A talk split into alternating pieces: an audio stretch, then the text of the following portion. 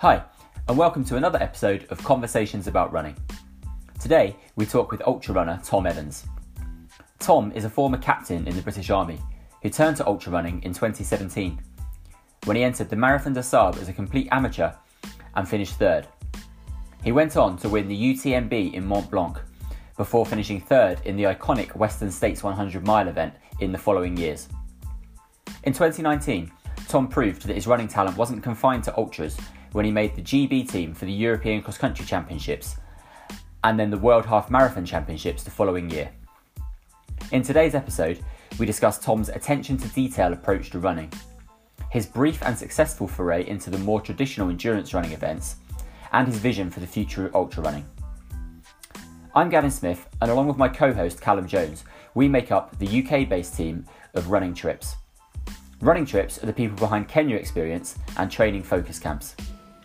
For more information on our training camps for runners of all levels, head to our website www.runningtrips.co.uk. Now let's get straight into, the day, into today's conversation with Tom Evans. Right, ladies and gentlemen, welcome to another edition of Conversations About Running. We are delighted today to introduce Tom Evans. Tom, thanks for joining us. Gav, thanks very much for having me. How are you doing? Yeah, I'm doing okay, thanks. Um, I would say how how is it where you are, but um, you're you're about 800 meters away from me, so I reckon I reckon it's sunny with a little bit of cloud.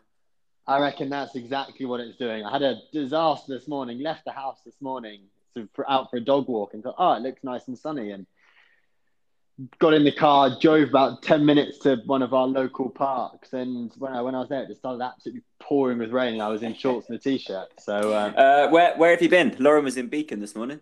Uh, I was in Bradgate this morning. Oh, there we go. Um, yeah, so it was, uh, the dogs loved it. I, I enjoyed it to a certain extent, but um, yeah, I wish it had been as sunny as it is now. Is, is that part and parcel of being an ultra runner, just being ready for changing conditions whilst you're out and about? Uh, I think so. I think it's definitely something that I'd take. Like I was in before before I got into running, I was I was in the military, and that's definitely something, definitely a lesson that I brought across from being in the military. It's of expect the unexpected, and um, yeah, normally I'm normally I'd like to be pretty well organised and uh, be ready for sort of every eventuality. But this morning's dog walk was definitely not. I'm sort of very much. Uh, if I'm in training and competing mode, I'm in training competing mode. But if I'm not, then then I'm just an I'm just a completely normal person who uh, is, is that is that something? I mean, that's, is that something that actually is is part and parcel of being an elite athlete? Is being able to sort of switch on and switch off so that you're not constantly under that pressure of competing and training, or is that something? Is that just a personality trait of of your own? I think athletes approach it in in very different ways. I'm very much in the mindset that I want to do everything that I possibly can to the best of my ability, whether that's with my training or with my nutrition or with my sleep. And so you realize that that then ends up playing a, huge part in in your life. But I sort of take a day like today that I've got a sort of a, a rest day where all I'll do is go to the gym. So for 90% of today for 23 of these hours i i don't want to be an athlete. I want to be able to relax. I want to be able to completely chill out because i then find it it then becomes much easier um, when i then fully commit tomorrow. Um, but but does it still that does it you say you want to not be an athlete. Does it still play on your minds that oh i need to do things that are still beneficial to being an elite endurance runner? Like you don't want to you're not a slob for a day Mm. No, definitely not. And I, I'm still very, still very active. Um, I'll take the dogs out twice, and I'll go to the gym, and I'll probably do sort of a couple of a couple of other things. But yeah, I think it's on the days that when I'm not training, sort of I sort of yeah train hard and recover hard, and when I'm not doing that, I yeah I very much like to try not to think of think of the endurance side of things. Um, but yeah, like you say, it's because it, it can become sort of fully consuming. Sometimes it can get really hard, and I think that's when you see sort of a lot of burnout in in athletes sort of, who have been doing the sport or doing sports for a long time, not just with running, um, who then get there and think, oh, actually, it's it just it just become far too stressful and sort of, it is just everything. So I think having having some things outside of running that have got nothing to do with running, I think is for me is really important. I'm not saying it's it's the way to do it, but for me it is. Um, uh, what what is that for you? Is that is that is that walking the dogs, or are we talking a completely separate hobby that's that's unrelated to to running? So it's a, kind of got a couple of different bits and pieces. I'm I'm big into my I'm big into my nutrition and I'm big into my food. Um, and I really like cooking. I like sort of experimenting with new recipes and learning different techniques of cooking, um, which is I've got really into sort of during lockdown. And uh, yeah, so that is sort of probably probably the main one. And I think as ninety percent of endurance athletes are, um, I'm very into my coffee.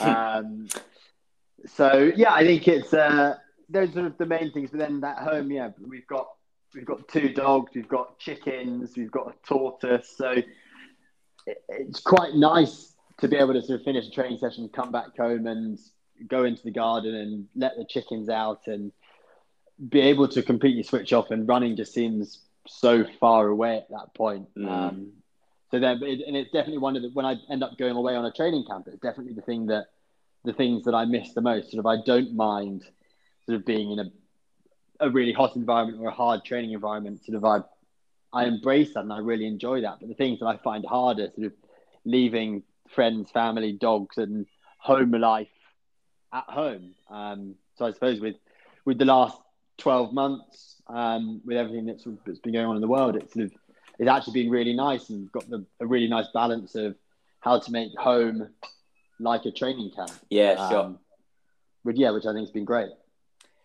Uh, yeah, there, there are a couple of things I wanted to pick up on there, but then as soon as you mentioned coffee, I just it just kind of like threw, threw me. Um, oh. and, uh, did, did so you send a photo? Yeah, I, I, did. So so so we've we've kind of we've done what we usually do here, and we just jumped straight into conversation. Um, let's rewind a little bit. Uh, Tom, so Tom and I know each other as we both live in Loughborough. Um, Callum, I don't think you've met Tom, have you? No, I've never met Tom. Um, I, I think so... the first the first time I actually, I'm, I'm going to say bumped into him, but me and you ran past him on a run um, when I was up at your place, probably a couple of years ago, Gavin. We were out running around the woods and we ran past someone looking um, very speedy. And he goes, Do you know who that is? And I was like, Who? I barely even saw saw anyone. He goes, That's Tom Evans. And I was like, Oh, really? Jesus, I didn't know he lived around here. And, and we had a little chat about we had a little chat about Tom and his trade and training and things like that. So that was the first time I. Uh, I can't. I can't actually. First, I can't actually remember that. Like I'm not. We were we were running. I have no idea about the name of the place we were running, but it, we went for just an easy run through the woods. Um, uh, that's that's about as good as I can describe it, unfortunately. yeah. Uh, but, uh, yeah, we ran past him and you, you mentioned him. So that, that's the first time he uh, came on my radar. So yeah. Well, Tom, um, um, Zed, just to just to so Callum's my uh, Callum's my colleague at, uh, at Running Trips, and um, he actually ran a PB last night. So yeah, let's uh, let's just take a few seconds out to say, uh, say congratulations. yeah, yeah thank you, so, thank you. Um, you yes, to, I know, I know you love talking about your running, so you've got you got 30, you got 30 seconds to do the Callum Jones show, and then we're going back to the Tom Evans. Yeah, show. all right, all right. Uh, quick Callum Jones show then. Um, yeah, so I was up in Trafford last night for um, one of the BMC races, and uh, yeah, I ran three forty six for fifteen hundred. So nice little two second PB for me. Um, yeah, I was very happy with that. Quality, um, amazing, great work. Yeah, thank you very much. Um, yeah, very very happy. So, so we know, so we know Tom that his uh, fifteen hundred meter form is pretty good at the moment. Um, just before we went online, I sent Tom a photo of my coffee and Callum's coffee, but didn't tell him who made which one. And I was just going to ask Tom just to give us maybe some marks out of ten for our uh, for our latte art. Obviously, you can't uh, do. Obviously, can't do a taste test from afar, but I think if I was, uh, I think the green mug is better. Yeah. Um, and I think if I and if I got served that in a cafe, I'd think it was brilliant. However, the blue one looks far more like my own latte art, um, so I would rather drink that one. right. Okay. Both, uh, Unbelievable. both So are my- so- in, in different ways. Yeah, what a what a ridiculous answer. That is sitting on the fence. Yeah, we need. We, That is we need splinters. that is splinters on the bum answer. That is. Uh, okay, well, I'm taking that as a victory with the Green Cup being brilliant. No, no, no, no. we need a first and second place, Tom.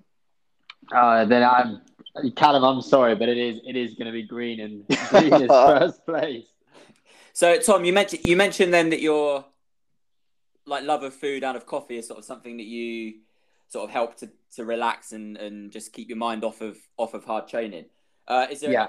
I mean, I, is there anything in sort of in particular that you've experimented with, or that you're doing really you're really enjoying making, or any sort of new what influences have you got in that area? And So I think for me, like it's every it, all my food choices, my nutrition choices. Yeah, food is food is fuel and food is nutrition. I think a lot of people think that there is a difference between cooking well and food and nutrition, but I'm very much along the lines of actually you can eat really good, tasty, healthy, and nutritious food that hits all of the goals that you need to do.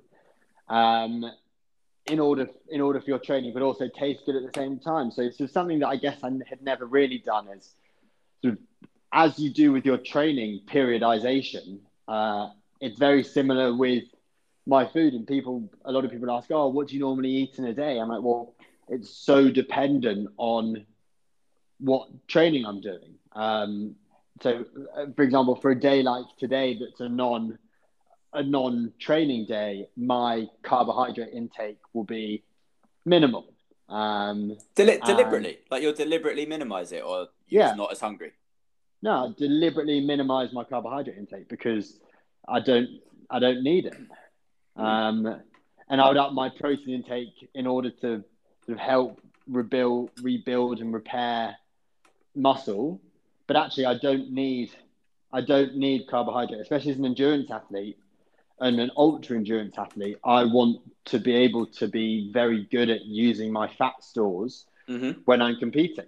Um, and and I think when your body just gets so used to continuously having carbohydrates and a whole mixture of carbohydrates, whether that's sort of slow release or fast release, whatever whatever you want to talk about, then it's I think it makes a it makes a big difference when your body actually like I've never done a fast and I don't think I ever would do a fast. I think it's I think it's probably possibly a, a little and I know people sit on the fence with it, but I think it's possibly a bit dangerous as a as an endurance athlete because I think you do need that that food in you. But um, yeah, I think on if you're not using carbohydrate, there's no need to replace it. If you're if you've just filled your car up with fuel and you don't drive it, Mm.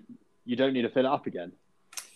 Yeah, that's very interesting. I, I, so, have you worked with? Is this sort of your personal philosophy, or have you worked specific with specifically with nutritionists to sort of form this? No, those I- sort of. I've worked I've worked with quite a few nutritionists and listened to listened to a lot of podcasts and I think a lot of people get very wrapped up with saying, "Oh, this is this person's a running nutritionist," and actually, I tend to find it's probably incredibly biased, but I tend to find cycling nutritionists far more relevant to ultra running, and I actually think ultra running is is more similar to a Tour de France, for example, than a ten thousand meter track race. Yeah, because just Um, just due to the volume of time that you're out out running. Yeah, yeah, precisely. And you'll see. So, Team Ineos, so their head, their head nutritionist, uh, a guy called James Morton, they will prescribe. They will do low carb rides, and they'll go for. They do might do a six hour ride, and the first four hours of it they have zero carbohydrate. Um, and and I, yeah, and I think it's it's super interesting in seeing sort of the different adaptations that your body can make. Um, but then also doing rides where actually you are fueling properly and you are fueling it the maximum that you can. Um, and yeah, I think like with training, every training session serves a purpose and every training session serves a goal. And I think for me, it's exactly the same with my with my nutrition and, and my eating. Everything that I eat and all of my meal prep and my meal plans, they all serve a goal. Whether it's to whether it's because I want to drop weight eight weeks out from a race, um, and that's what I want to do. And I think weight's such a it's such an interesting it's such an interesting topic because you look at other sports and with weight and but take cycling for example, and it's not really a taboo subject at all. Or you take boxing and it's definitely not a taboo subject. Mm. But you then go into running and you mention sort of running and weight in the same sentence, and people sort of get a bit awkward about it. Yeah, but, for sure. I mean, I, I guess that's because so many people have historically fallen foul of that and then potentially have been kind of misguided. Um, like I'm thinking younger athletes and, and, and I guess predominantly female younger athletes have have potentially had bad advice, which has led them to underfuel with the goal of weight loss. Um, I think that's where that sort of uh, taboo subject has come from in, in, in the name of running. But but yeah, I, I guess in in in in the circumstance of yourself or any other healthy adult athlete, that isn't yeah isn't really relevant, is it? It's a it's a it's a completely different. Precisely, yeah. It's a complete. It, yes, it's the same subject, but it's it's apples and oranges. Yeah, sure. Like, and so and, and I think and I think if you look at sort of under under fueling, yes, there are times where I have been under fueled, but it will be it will be very a, a very short period. It might be the end of a run, or it might be a, a couple of days. But it's having that adaptability and that flexibility, and making sure that you've got the right people in your corner to make sure that you are fueling enough. So whether that's you have a coach who you genuinely trust and genuinely believe in, or a nutritionist, or even even your partner or friends and families of saying, "Oh, you're you're looking a bit you're looking a bit thin," or the first thing if I'm if I'm tired and I think that I'm starting to underfuel is I get a little bit. I'm a very chilled and very laid back person, but I end up getting a little bit snappy when I am tired and when I am underfueling. So it's so my fiance, it's she'll be the first person to say like chill out or or whatever. Mm. Um, and yeah, and I think having those people in your corner and not being afraid to ask for advice from how, how how do you find it affects the balance between um, let's say you are um, trying to lose a little bit of weight going into uh, a big race, for example, how do you find that balance between um, weight loss or weight maintenance and hard training? Because I've, I've found it very hard previously where if I don't get the right amount of fuel, I notice it almost immediately going into a hard session that I just can't perform at my best in a in a hard workout.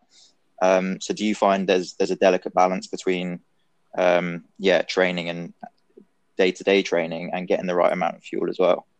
Can well, yeah, and, and sorry, Tom, could I interject to add to that? If Callum's in that situation, and you've previously talked about that you've spent time becoming, learning how to become fat adapted, um, do you think that also plays a part of it? Where if Callum is has never been through that process, um, that's true. Could, could that be could that be a reason why he feels it on, on such a short term basis? I think so. So if I was to Callum, if I was to not play devil's advocate, but just to ask you a, a very simple question, I guess three questions. What mm. is your metabolic? What is your resting metabolic rate? Do you know? No, no idea. Absolutely no idea. I, I, I, wouldn't so how know, can you... I wouldn't even know what units that you want an answer in there.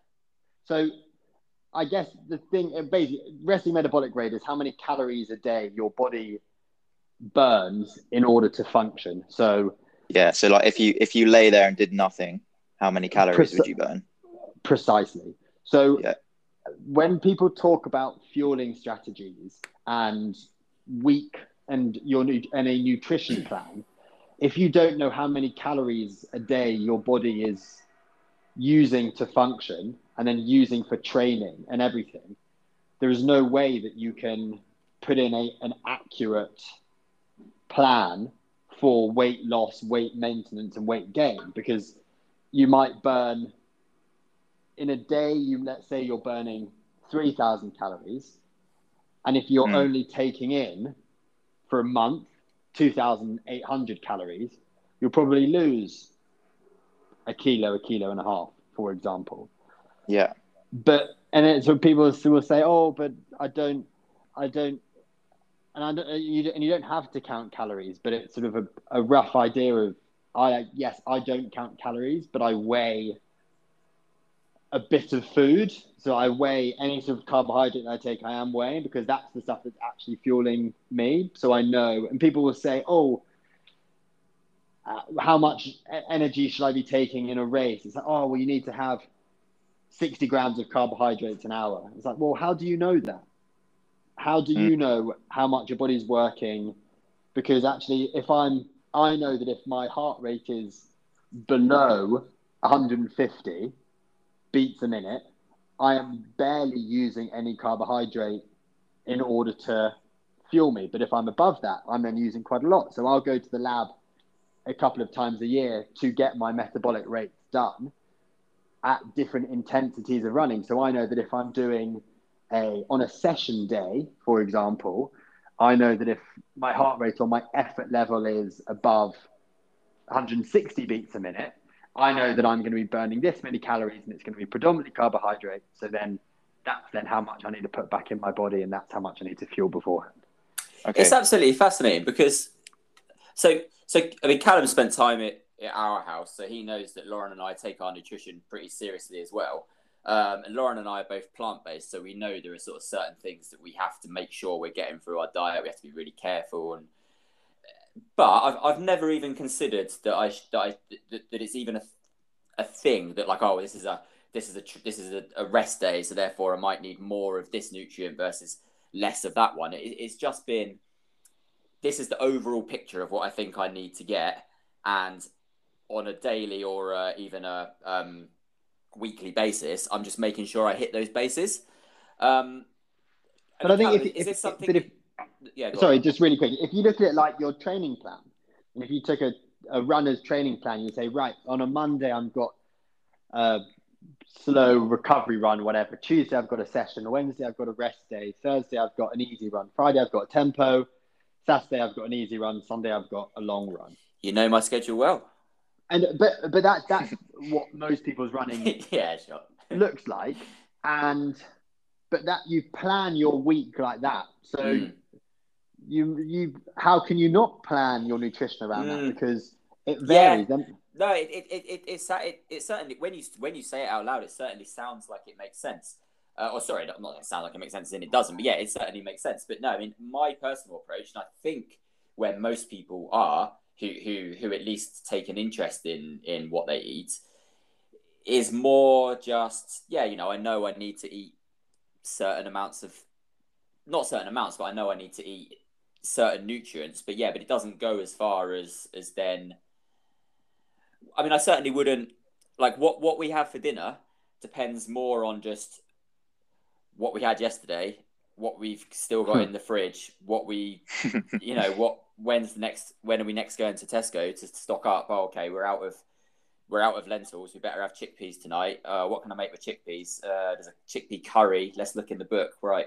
Yeah, chickpeas we've got. Um, yeah. Oh, we haven't. Oh, we have. I haven't got butternut squash. Oh, I wonder if I can do it with. The, you know, it's more. It's, it's a bit more. Uh, it's a bit more hit and miss like that. But then over the over a longer term period of time, it's just more. Have I hit certain sort of nutrients that I know I want to hit?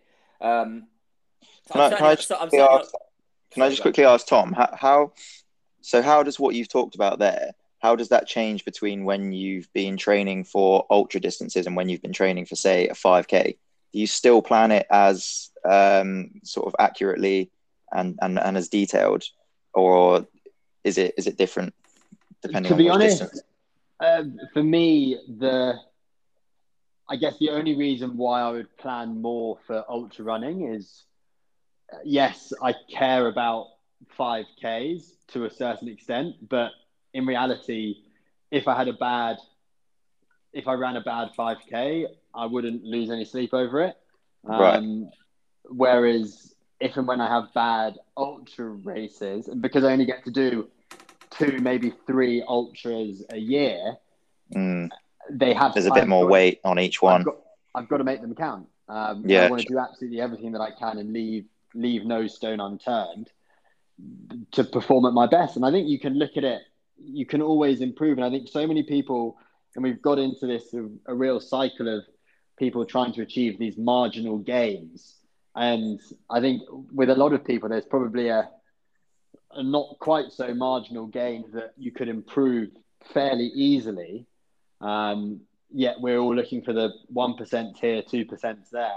Whereas yeah. actually, if you sort, if you got your nutrition fully sorted and instead of a bit of guesswork, thinking, oh, I think we should eat this or we should eat that, actually speaking to a professional nutritionist uh, and saying, right, this is what my weekly schedule looks like. And if they, if your nutritionist doesn't say, right, what is your resting metabolic rate, um, then I would possibly suggest that they're not the right person, um, depending on what you're trying to achieve. And it will look very mm. different for are you someone who's trying to be the the best in the world at your sport or your discipline, or are you someone who runs for fun? And if you're someone who runs for fun and you go to a park run twice a month um, and you just go because it's fun, do I recommend that you spend a lot of time and effort and stress on on your nutrition and maybe not enjoy it the whole time, or or go against it? But then I, I think the majority of our audience, are, I think the majority of our audience are smack bang in the middle of that, and and they're they're serious runners. They, they're they're not necessarily elite, um, and they're you know maybe a lot like myself. Like they're not they're not competing at really top level, but they do want to get the best out of themselves. Um, so yeah, I think it's definitely it's very interesting. I wasn't expecting I wasn't expecting this conversation to go in um, in this direction. To be honest, um, but, it's, but, it's, but, it's, a really interesting insight. Uh, but I think, and, and that going full circle, this is why I've got really into food because I want to make sure I'm hitting all of my nutrition goals, but at the same time, I want to make sure that I'm eating really nice food. It. Yeah, sure. So, um, on that note, do you, and you mentioned that you take a lot of inspiration more from cycling chefs. Do you know Alan Murchison? I know Alan Murchison. Alan Murchison is my nutritionist. Oh, really? Okay. Yeah. Well, Alan, um, I used to run with Alan in Winchester. So when he was sort of mixing running and cycling, um, and Lauren and I got married in one of Alan's restaurants. Oh, amazing! Yeah, oh, cool. Yeah, Alan, Alan, uh, Alan catered our, our wedding. It was yeah, pro- to this day, it was definitely the tastiest nine meals I've ever eaten. You had a uh, sports uh, nutritionist cater for you at your wedding. I mean, at that point, he was um, double Michelin starred chef, as opposed to right. double Michelin starred chef who loved elite athletics and elite right. cycling. And I, I believe he then went on to be Gwen Jorgensen's personal chef for. Yeah. Is that correct? Yeah. Yeah. So do you know? Do you know Gwen Jorgensen, Callum? No. So she won the Olympic tri in um, Rio and has then been training as a marathon runner since then with um, with or with with with the contra yeah with the controversial Bowerman. Uh, right. I think she's left them recently. Actually, uh, I, I, do this. I do say that with a pinch of salt. We're not going down that. Uh, we we we've done the Bowerman. we've done the Bowerman thing before. We're not going down that route again. Um, oh, brilliant! Yeah, I didn't I didn't know that. So, do you do you follow a lot of his particular recipes, or does he send you certain things to? Yeah, it's a, a real a real mixture. I, It all, geez, it, it all depends what we're what we're trying to achieve. Um, and they, Alan's huge into the periodization of food. Um, so yeah, I think it's it's a great it's a great um, yeah it's a great relationship that we have, and um, yeah, it's so the, long, the, long way to continue. Yeah, no, that's fantastic. The, the only hopefully we'll get Alan on the podcast uh, one day. I don't, yeah, that, that's a good idea. I'll have to send him a message. But um, the, the only time I've ever been disappointed by Alan's cooking is we so we went we, we went round his house. Um, this is again when we used to live in Winchester. For uh, it just invited us round, sort of after training dinner, um, and we all had it in our minds that we were going to have dinner at a Michelin star, a, a double mm. Michelin star chef's house. And it was just like, oh, what's he gonna do? Are you gonna have like this nine course taster menu again, or is it gonna be that? And uh, he, he was very much off the clock, and we just had some sort of couscous salad. Uh, and to be fair, it was still delicious, but um, yeah, we'd gone in. We'd gone in thinking Alan was at work, but Alan was at home. Uh, in, yeah, it, yeah, in in non-chef mode. Uh, so yeah, chicken chicken nuggets and chips. Yeah, it wasn't. Yeah, it, it, he was still very, he was still very much into fueling uh, athletes. So I do want to move on from nutrition, but Tom, I, this might take us in in another direction anyway. So this is absolutely fascinating. But I, I have had conversations with very high level athletes as well who have had a very different approach to you. Not that they're not interested in nutrition, but that it's been very much a sort of, well, I eat until I'm full and I know I've had enough because, you know, like it just basically a far less, a far less analytical approach. And I'm just wondering, is again, is that, is that a focus on detail and analytics that you, that you take in other aspects of life and trading, uh, or is that something that's particular to nutrition? No, I think for me it, it really it carries into everything, and I think the for me the really interesting thing with with ultra running that I guess I, I yeah I prefer ultra running to to I say normal running um, is is being able to be that analytical with so many different things because each race is so different and it takes a different amount of a different style of training for it. Whereas if you're running a marathon, if you're running London and Berlin, the training probably looks fairly similar um, because the courses are yes they're in different locations, but they're broadly similar. And you, if it's going to take you two hours and thirty minutes in London, it might take you two hours and twenty-seven minutes in Berlin. But an ultra marathon, you could have a hundred kilometer race that takes you seven hours, but you could also have a hundred kilometer race that takes you 14 hours. Hmm. Um, so yeah, I think sort of leaving my approach of leaving no stone unturned, doing absolutely everything that I possibly can in order to be as well prepared on the day. I think physically, I think it helps me, um, but then I think mentally it helps even more so that I could be stood on the start line, possibly feeling a little bit nervous, a little bit anxious, but actually I can stand there and say like, actually I've put absolutely everything into this performance and I've given myself the best chance to be as successful as I possibly can be. People can do things in so many different ways. And for me, even if I'm doing a, a 5K or a half marathon, I'm still taking a, a fairly similar approach. I think it probably stems more so from a from a military background rather than a yeah sporting. I was going to touch on that. Background. Yeah, I was going to touch on that, and, and that's that's kind of what I was wondering if if it's if for you this is something that you've um, you kind of forced and created as a result of training, or if that's kind of the, the type of person you are, if you know what I mean.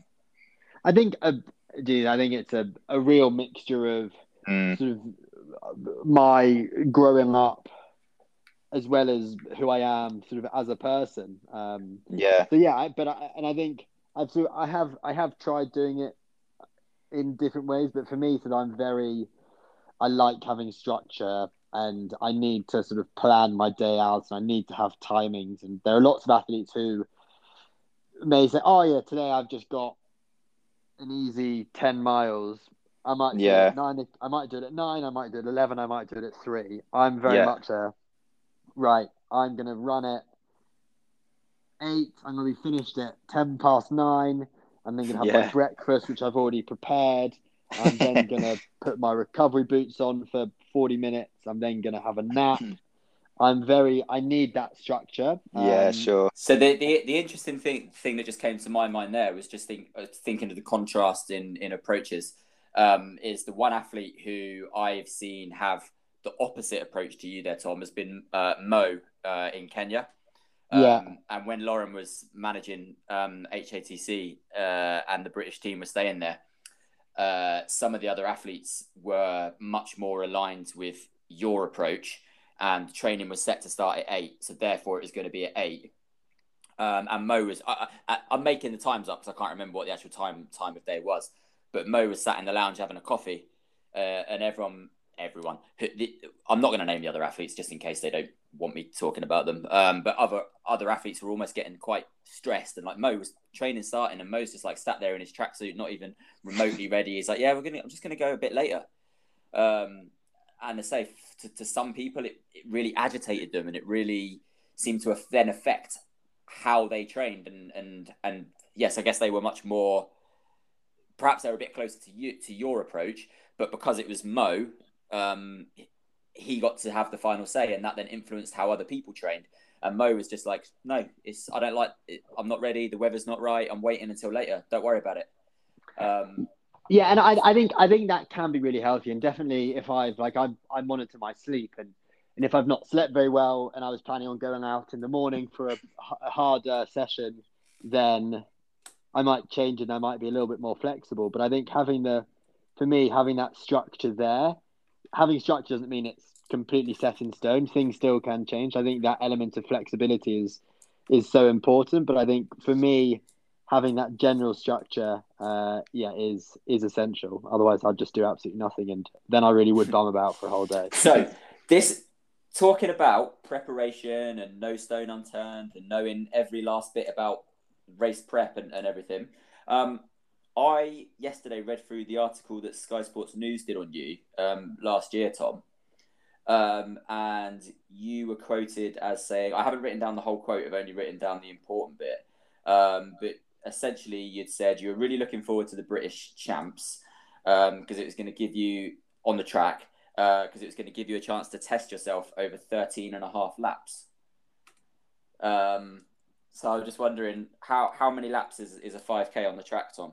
Not that. I, I still don't. I still, I know it's wrong. I think it's 12 and a half now. Yeah. But, uh... so all that all that prep for a hundred all that prep for a hundred mile race and knowing every turn and, and, and he's gonna run and he's ran 5.4k. Yeah. And, uh, Not ideal, but is, is, uh... is, that is that a misquote, or did you potentially go into that race? You, you know, were you so inexperienced at, at that distance of race that you actually went into that not not knowing how far you had to run? Oh, it was my first ever 5k on the track. so how so how, I mean, how did that whole how did that whole year come about? Because I say you you you you burst you essentially burst onto the scene at least in the mainstream, um, I think when you came third at um, Western States, I, I, know you'd done other high level races before, but I think yeah. that's when people started to kind of, kind of say, "Hang on, who's Tom Evans and and what's he doing?" Because because West did West, sorry, I'm going to rewind a little bit. Did Western States come before or after you trained in Ethiopia?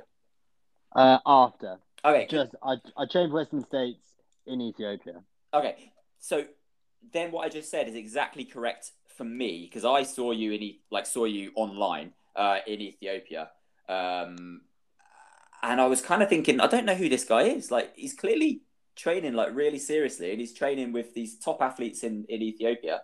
Um, yeah, and then next time I know you're you're finishing third in in in sort of one of the most. I don't know. Is that the most prestigious ultra race, or one of, or is it sort of top? top yeah, it, yeah, it would definitely be top category. I would say I would say it probably is the most prestigious race. It's probably the race that I want to. If I could only ever win one race, it would it would be Western States. Okay, um, it, it, it's sort of it's the it's the New York Marathon of, of marathon running. Yes. Yeah. Yeah. So yeah, th- th- there are. It's in the same category as your Boston and your London and your Berlin, but maybe it's just a little bit more prestigious worldwide. Yes, that's okay. Yeah, I think that's the perfect way to describe it. So I say you you sort of burst onto the scene as it were at that point, um, and then almost out of nowhere, you then turned your attention to much shorter races, and as you sort of called them, I think you referred to it earlier, inverted commas, normal running. If we call it sort of standard distance, traditional distance running, how how and why did that come about, and and what was your general experience of sort of a brief foray into sort of the elite elite world of of sort of five k to marathon running? Yeah, I guess so. Like, I've always I've always enjoyed cross country, um, and I've always I was in before moving to Loughborough. I was I was in Sussex, so would always race the Sussex County Champs probably since 20, 2017 maybe, um, and really enjoyed it. And after Western States, so in summer twenty nineteen, I got a little bit of a niggle, um, and I was getting the niggle sort of after 80, 90 minutes of running. So I thought, actually, right for the next for the next block, let's change things up and let's.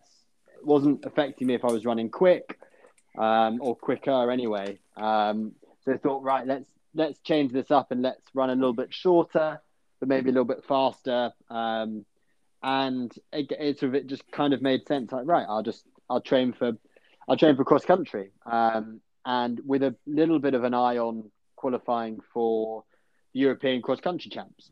Um, and yeah, ended up finishing uh, fourth fourth at Liverpool um, and qualified for for Eurocross. Um, and I think so for me that was the re- and that was about three and a half months after running a hundred mile race. Um, so for me that was sort of my first sort of yeah my first sort of real exposure of competing at a higher level for a shorter distance. Mm-hmm. Um, and yeah, kind of from there, sort of that was that was really good fun, and that was 2019, and then 2020, uh, I was fortunate enough to be able to race 100k in New Zealand at the beginning of the year. Um, but then, yeah, we obviously then had the the 2020 that uh, that everyone knows, and not being able to travel and not being able to go abroad to race,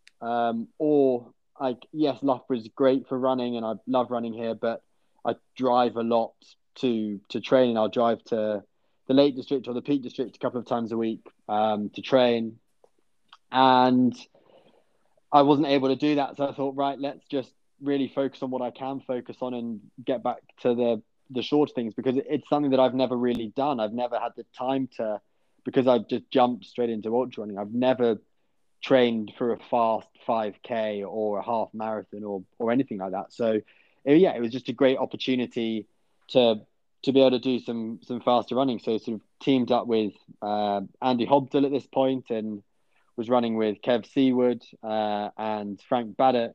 Um, yeah which was which was great. And it was so nice to have sort of a little bit of a group um, especially sort of during during lockdown. So when we were allowed to train with with other people um, yeah, ended up sort of running a running a 5k podium 5k and ran um, yeah ran a good time there and it was just so I, was happy with the time of 1342 but I think I could have had I run it differently I was very cautious because I didn't mm-hmm. really know what was going to happen and so I was sort of forever going through the field and I kind of wish I'd started out a little bit harder and try to hang on but who knows what would have happened. So yeah, yeah, I think it was it was a great experience and it was great fun. Um, and yeah, from there, sort of that sort of led to then sort of racing a half marathon uh, in Ireland at the Antrim Coast Half Marathon.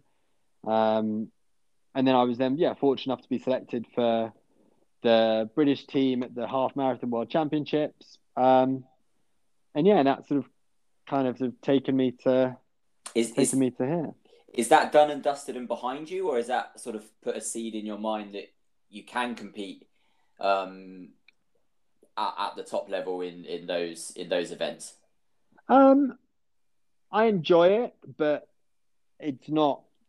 I would say that sort of for me, that's sort of a bit more of a hobby than uh, what I really want to do. Um, I've got no real, yeah, I've got no real ambition. Yes, I'd love to run a quick marathon. Um, but if I had the choice of running a quick marathon or winning Western States, mm-hmm. uh, I would definitely pick Western States.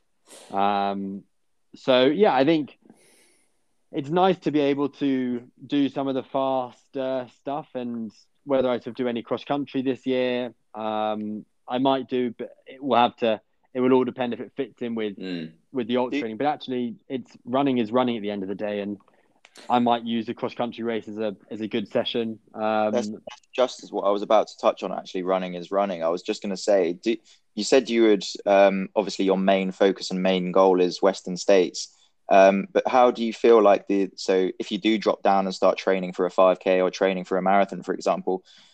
Um, I mean, surely that training block is is almost taking away from the training that you would would typically be doing for for Western States or for ultra running in generally. Um, or, or do you feel like yes, like you just said, running is running, and you feel like that that the training for a 5k or a or a or a marathon does contribute well to uh, the same style to, training for to, to some extent, Callum. There must be there must be a lot of individual basis on that, and obviously we're going to let um, Tom give a, a, comprehensive answer. But the first thing that popped into my head there was Sifan Hassan.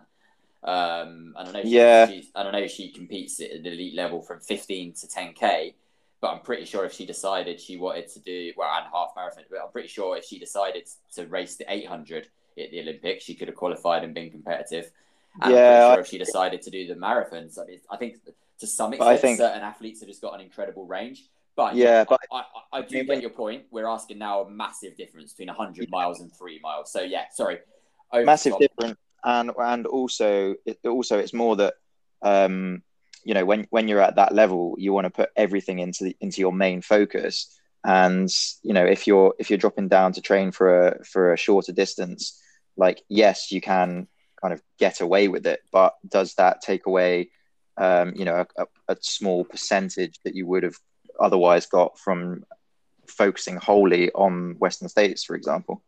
I think possibly physically a little bit, but I think what I find with the with the longer ultras is yes, it's obviously physically difficult, but it's mental. It's a your I think mental strength becomes such a a way more important factor, Yeah. and just that that ability to be able to to suffer, but for an extended period of time, rather than that ability to suffer in the last kilometer of a five k.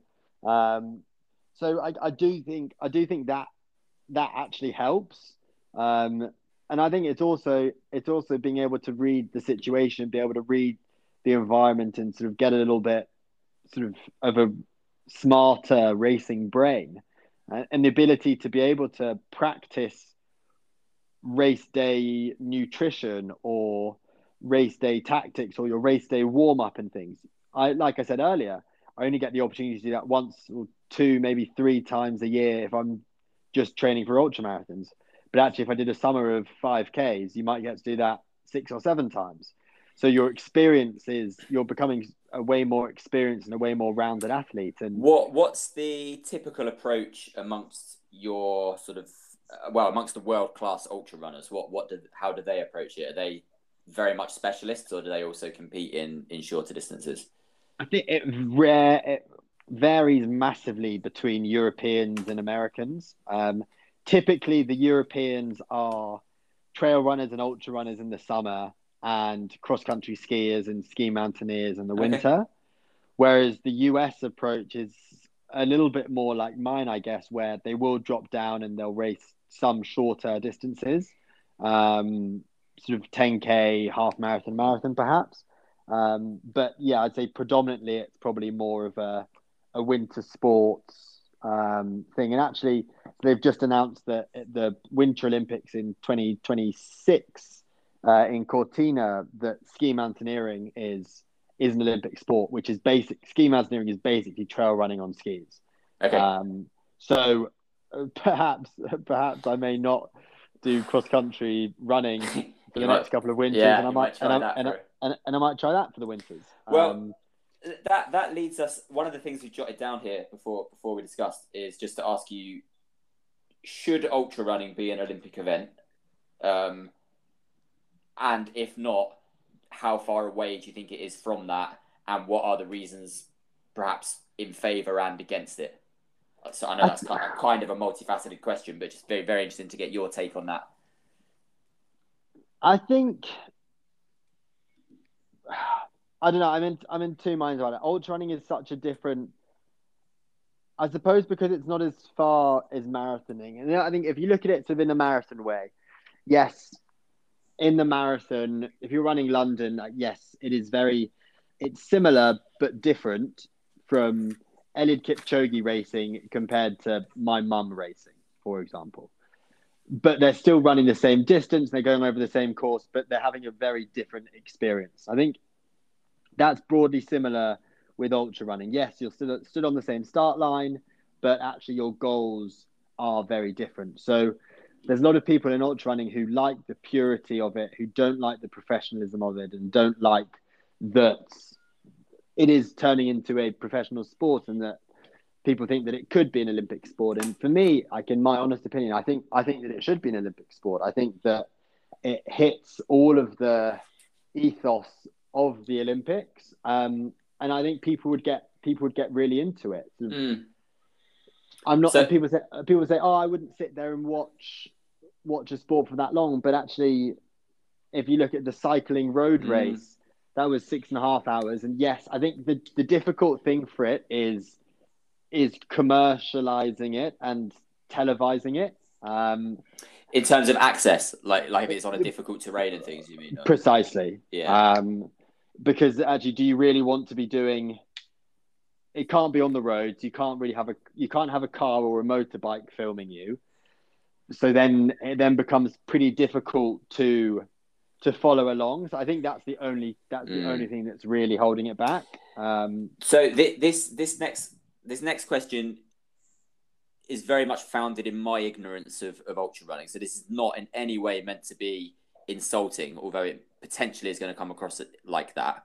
Um, is it elite enough in a worldwide sense to be considered a an Olympic potential event? Yeah, I, it's a it's a really good question. I think the the answer is yes, and I think that if it was given the opportunity to be an Olympic sport, I think that it would become more elite. But having said that, at the moment in the UK, well, in Loughborough, I do not class as an elite athlete. Um, yeah, sure. In, in terms of accessing the, according, the, the other side, according to British Athletic, according to my yeah, national sure. governing body, I am not yeah. an elite athlete, having mm. competed for for Great Britain at uh, cross country, road, mountain running, and trail running, and won medals at trail running world championships. Right, but because you're not in an Olympic event, you're not eligible for funding. You're not eligible for medical support. You're not precisely this, that, and the other. Okay, precisely. Yeah. So it's not a. So in, I guess, in pure on on paper, no, it's not. It's not elite, but as of this year, it is. As of December, it is. It is becoming elite. The World Championships becomes a major championships. Okay. So, in, so in uh, theory, un, un, under World Athletics, like it's it'll be run by the same people. It'll be yeah, it'll be, it'll be run by IAAF. Yeah, yeah, yeah, yeah, yeah. Which is really exciting. So, that, so the, the professionalization of the sport is it is getting more professional. Um, and if you look at British Athletics lottery funding policy, it's the ability to win medals at major championships and Olympics. Mm. So, in theory, as of November the 11th this year, trail running is a major. It's a major event. So, mm-hmm. in theory, as of next year, if you have the ability to win medals at the Trail Running World Championships, mm. you can be on funding. And in line with what you said earlier about how some people in the sport like the fact that it isn't under these under the under the sort of guidance of, of these bodies is is that is that something controversial in the ultra world that the IAAF are almost taking ownership of an event that hasn't previously been theirs? And, it's a it's a great question. I think the really difficult thing is because ultra running at the moment doesn't really have a it doesn't really know where it sits. Sort of some national governing bodies are really good with it. So the Spanish, for example, trail running is a is a major sport for them. But there is no global organizing committee. Um, so how do you know?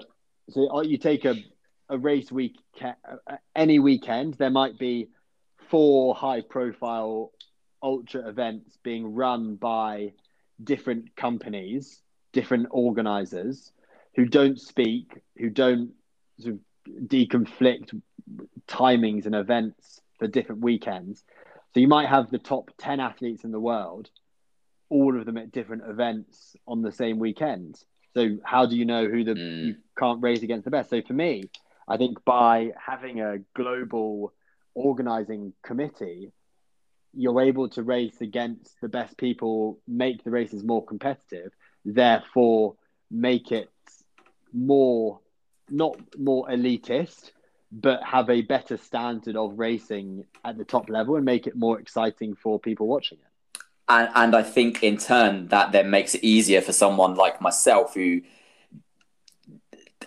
is a massive athletics fan but doesn't really follow ultra almost for the reason that you've just said that I don't really understand the structure. It's very yeah, difficult yeah, for yeah. me to say, oh, this guy's the best, this guy's this guy's yeah medalist in this because the events are all just independent. Precisely. Mm. So uh, we are going to respect your time, Tom, and not keep you too much longer. But the obvious follow-up question to the to the line that we're currently on, especially considering sort of that Callum and our Callum and I's podcast often talks about Kenyan runners and, and the African influence. Um, yeah. Where where does that stand currently with ultra running, um, and where do you see it going in the future? And and is it as simple as they're incredible at marathons, so it's naturally going to follow they're going to be incredible at ultra, um, or in your opinion, is is it is is there some another yeah yeah or, or not essentially? I, it's it's such a great question, and you can say you can see it with with non Africans as well. Just because you're a good marathon doesn't mean you're going to be a good ultra distance or trail runner. Um, I think the, the real difference, the, I guess, of the two big differences to me is one, the mentality and that ability to not know how long necessarily you're going to you're going to be out for, and all of those unpredictable factors. So the weather and the altitude that you go up to, the uneven surface under your feet that you have no control on. Whereas with a marathon, actually, if you're racing Berlin, it's it's pretty standard. Yes, mm-hmm. the weather can change, but you know it's going to change, and you can say, right, on this section we're going to have a headwind. Um, and then secondly, I think just just general robustness and sort of typically you would see trail runners because you're going downhill very fast typically sort of bodies are slightly yes there are no bodies that are the same, but typically sort of fairly quad quaddy mm-hmm. quad dominant. And that having that muscle mass and that ability to absorb that shock when you are running downhill. Um, there are there are quite a few African athletes who are competing in mountain running, sort of in the shorter trail races, um, and do do incredibly well. Um, but yeah, not so much in the longer races. Like I think it's not. I think it is quite an expensive sport, and you see some mm. of the hmm. prices of some races, and I can't believe how expensive they are, and the kit and equipment that you need, sort of, in order to be able to perform. Uh, yeah, uh, so, in, so there's, there's a barrier to, to, entry that doesn't exist. Precisely. Yeah, mm. exactly. I guess it's sort of. I see it. It's very. I think it's probably on par with sort of Ironman triathlon. Mm-hmm. You need think it's quite expensive to enter. You need quite a lot of stuff to enter. And yes, there's obviously nothing as expensive as a bike, but you need that. Yeah, you need to be able to to fund it. And I think at the moment there it just isn't really that option for for all athletes. Um, is it is that is that something you feel is potentially holding the sport back from from sort of a bit more sort of mainstream attention. Um, and final question then from me: Are there? I mean, you you say there's big barriers to entry, but are there any teams that are kind of taking a chance on sort of unknown inverted commas um, in the ultra world runners? Because the my understanding at least is that the financial incentives to do well are very much in place. Like yes, there's an expect yes, there's, a, there's an upfront expense, but actually being a successful ultra runner is a um, a viable career option. Like when you yeah. put it up against being a, an elite marathon runner. Yeah, I think so. Answering the first question, do I think it's holding the sport back? No, I don't think it's holding the sport back. But I think if participation in sort of the ability to race was made better, then I think it would move the it would move the sport forwards. Um, if that makes sense, I think it's it's okay where it is, but I think it could be better if it was better. Mm. Um, if that makes sense, I guess if similar to Ironman triathlon, so many people watch that, so many people compete in that, but still barriers to entry are still not uh, not the easiest. And second yeah, question, sure. sort of financially, yes, but not so much from race winnings. Um, there is no there is no money. You are not paid. There's no appearance fees. There's no hardly any prize money. Um, and it's of the financials end up sort of coming from private sponsors. Oh, really? Um, okay. Yeah, there's no winning winning Western States. I finished third at Western States, and I was probably including training camps and staying out there for the race. I was probably five, six grand out of pocket. Um, okay. Because I, yeah. because I got for finishing third, I got zero dollars. Okay, yeah. So try try and sell, try and sell to say a two oh six Kenyan runner that he should put half a year of training into an event that he's going to get paid nothing for.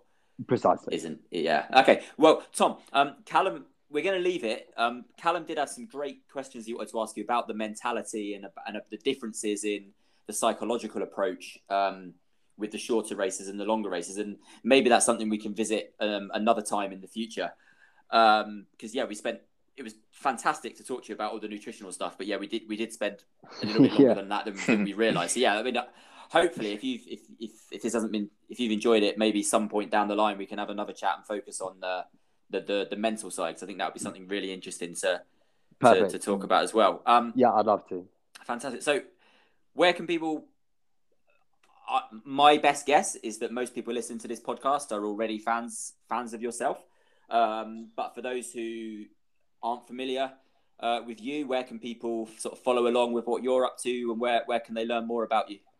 Uh, probably the best place is on on Instagram. Um, my Instagram name's Tom Evans Ultra. Um, I have got a bit of a YouTube channel that I'm keep saying that I'm going to do more on, but I haven't yet. Um, so yeah, probably Instagram for now, and then uh, we'll see from there.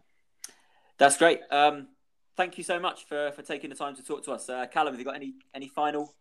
Yeah, no, like like you said, I, I was uh, quite keen to tap into some of the uh, mental aspects because it's something that um, me and my coach have been speaking about a lot recently uh, as well. So I was quite interested from a personal perspective. But uh, yeah, we'll uh, be great to have you back on at a future date, and we'll we'll go into a bit more detail on that.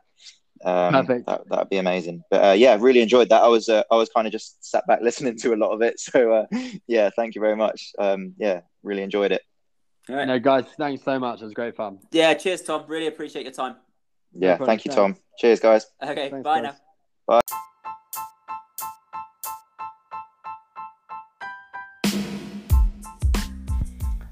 Thanks for listening for Conversations About Running. And thanks to Tom for taking the time to speak to us today. You can follow Tom's journey on his Instagram at Tom Evans Ultra. If you've enjoyed today's episode, please tell a friend or two who also loves running and help us spread the podcast further. Our thanks as always go to Saucony, who support our work at training focus camps.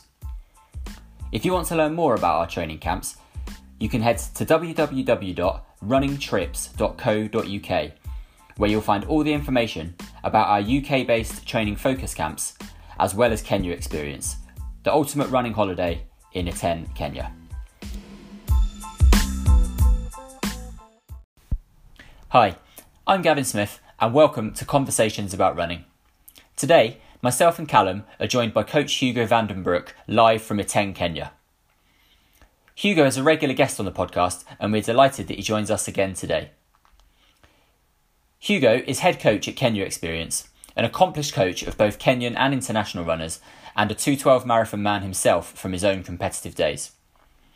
Today, we catch up with Hugo about a range of topics, including his views on the recent Olympic Games, where his friend Abdi Nageeye took the silver medal in the marathon. We also question whether the Games were a success from a Kenyan perspective and delve into the psych- psychology, the financial implications, and wider social issues which may affect Kenya's success at the Games. Callum, in addition, Callum recaps us on his late on his.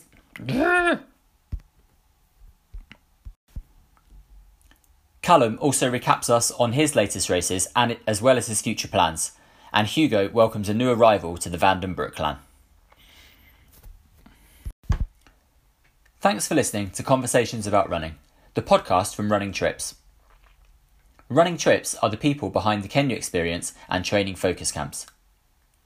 For more information on our training camps for runners of all levels in Kenya and the UK, visit www.runningtrips.co.uk or see us on Instagram at Running Trips Official.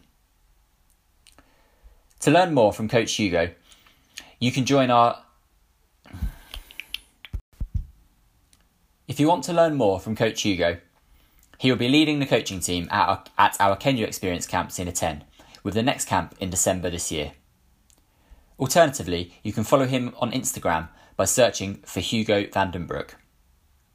Thanks for listening, and we'll be back for another episode of Conversations About Running soon. Welcome to Conversations About Running, the podcast from Running Trips. Today's guest is Kevin Seaward. Kevin is a two time Olympic marathon runner, having competed for Ireland in both the Rio and Tokyo Games. With a 210 marathon PB, Kev can count himself amongst the finest marathoners in Europe. But what's different about Kev is that he's also a full time teacher. Kev, or should that be Mr. Seaward, describes himself as an educator first and a runner second. And in today's podcast, we discuss various aspects of competing as an elite athlete whilst balancing a career as an assistant principal, a career that Kev takes just as seriously as his running. So sit back and enjoy our conversation with two time Olympian Kevin Seaward.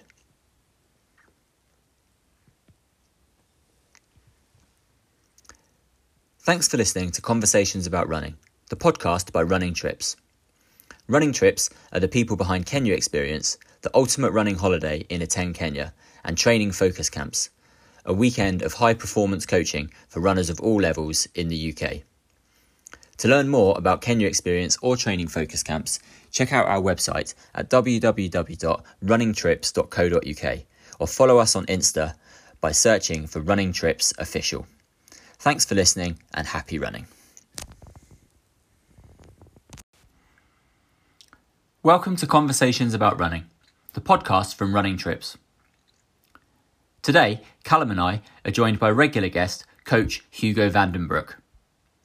Hugo is head coach at our Kenya Experience camps in Iten, as well as coaching elite athletes in India, Kenya, and across the world. During this episode, the three of us explore a range of topics sent in by our listeners. Of course, we go off on tangents, share anecdotes, and our own experiences along the way. But the main topics for discussion include training as a masters athlete, strength and conditioning for runners, and comparing the lifestyles and attitudes of the highest performers with those of amateur athletes.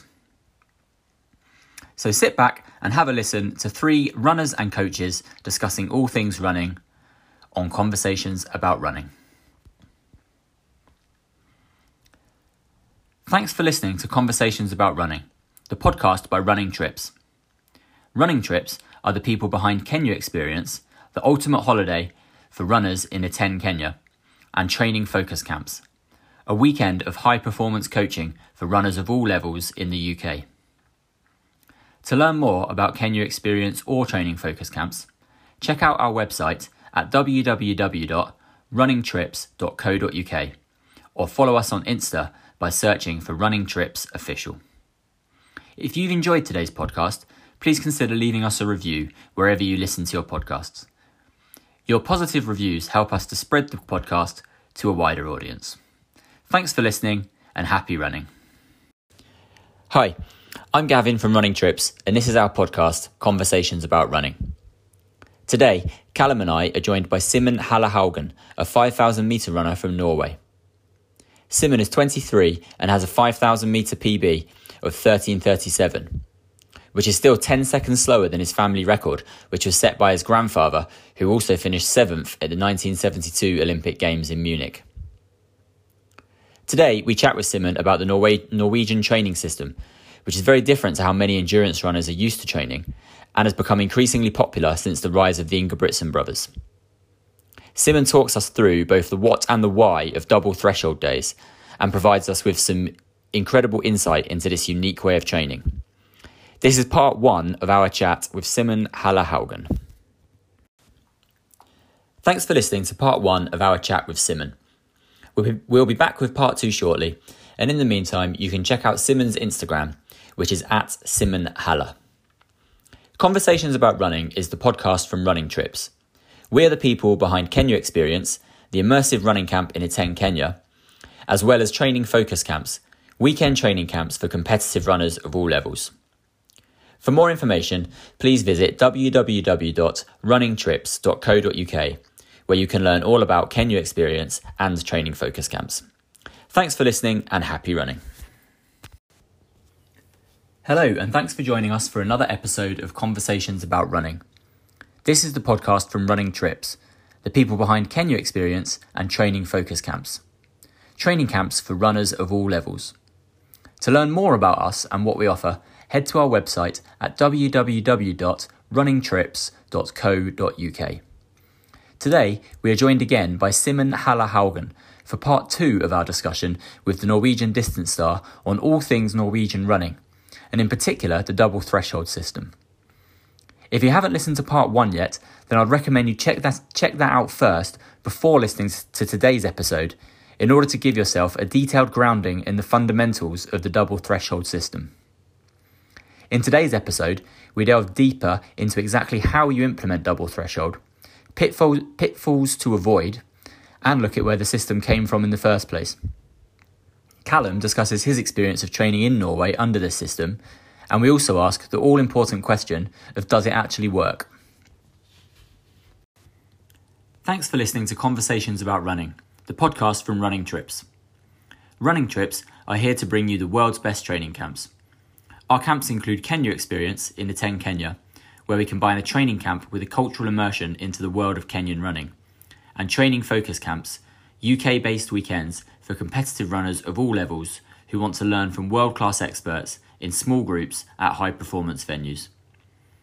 To learn more about our training camps or opportunities to work with our coaches remotely, please visit www.runningtrips.co.uk or see us on Instagram at runningtripsofficial.